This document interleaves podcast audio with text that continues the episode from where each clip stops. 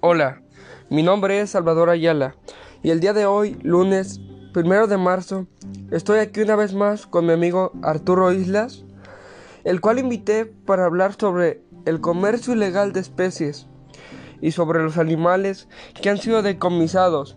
Así es, es una fauna mexicana. Especie de tortuga que está amenazada. Vean cuántas vienen hacinadas. Vean estos pobres animales deshidratados que están a punto de perder la batalla. Pero eso no es todo. Miren este mono. Es un adulto, es un mono araña. Es una especie sumamente protegida que la toman de nuestras selvas, la extraen para venderlos como mascotas. Él, de ahora en adelante, está destinado a ver si el proceso médico le permite regresar a su hábitat en algún momento. Pero así, como estos animales, estamos hablando de 16.000.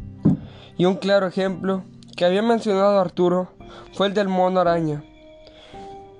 ¿Por qué? Porque él se quiere ir, porque está hasta la madre, porque alguien lo agarró, lo bajó con una cuerda, le avientan una cuerda, se matan a la familia completa para obtener a uno solo, lo meten en una caja y pasa más de 20 días a la sombra, en la humedad, para venderlo como mascota y está traumado. Y lo único que quiere es irse de esa jaula. Y efectivamente lo que acaban de ver es un animal que está traumado, que está traumatizado, que quiere irse.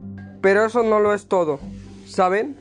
Que una de las especies más protegidas que tenemos en México y que nosotros alardeamos mucho cuando vamos a Chiapas a ver a los animalitos, miren en dónde terminan. Y que como sociedad nos damos cuenta que estamos bien jodidos. Pero ¿qué creen? Que tanto como los del gobierno y de leyes como de estos diputados que están en la Cámara queriendo ganar votos, ¿qué están haciendo realmente en su vida? Nada. Pues dejan que estos traficantes salgan libres por unos pesitos más. Porque no es un delito grave, porque los seres humanos no nos hemos hecho responsables al daño que le hemos hecho a la fauna. Estas, véanlas, calandrias. Calandrias que las fueron a tomar de algún lugar para venderlas y terminen en la jaula de una señora en su casa, porque es muy bonito tenerlos enjaulados. Ya basta de las... Ya basta. Ya basta de las banalidades del ser humano. Y porque queremos ser los reyes del mundo, porque no somos dioses. No somos dioses. Acabo de presentarles lo de la perrera de García. Por ahí salieron que lo de... ¿Qué, qué- o sea, ¿qué, qué tenemos que ver más con nuestros propios ojos para entender que estamos jodidos? Hay que apoyar las causas buenas. Porque cada vez somos más y no nos vamos a callar. Señores que les gusta la fauna silvestre, sus animales, y no nada más sean de internet, y no nada más sean activistas de, de poner mensajitos.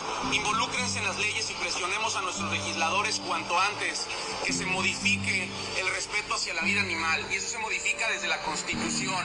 Penas más severas a los traficantes. Blanca Alicia Mendoza, tienes todo nuestro apoyo de la comunidad para que tú en la Profepa que te fajaste agarrando a estos tipos que capturaron más de 16 mil animales, se vuelvan a recapturar y que el proceso que se tenga que seguir jurídico incluso se ha puesto en los ojos del presidente de México para que esto cambie. Ya basta, si no nos unimos está jodido.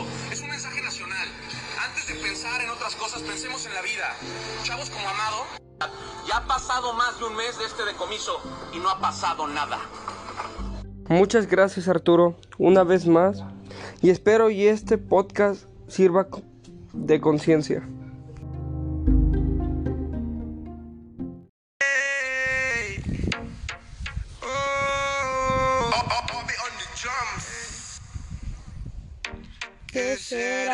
¿Qué será?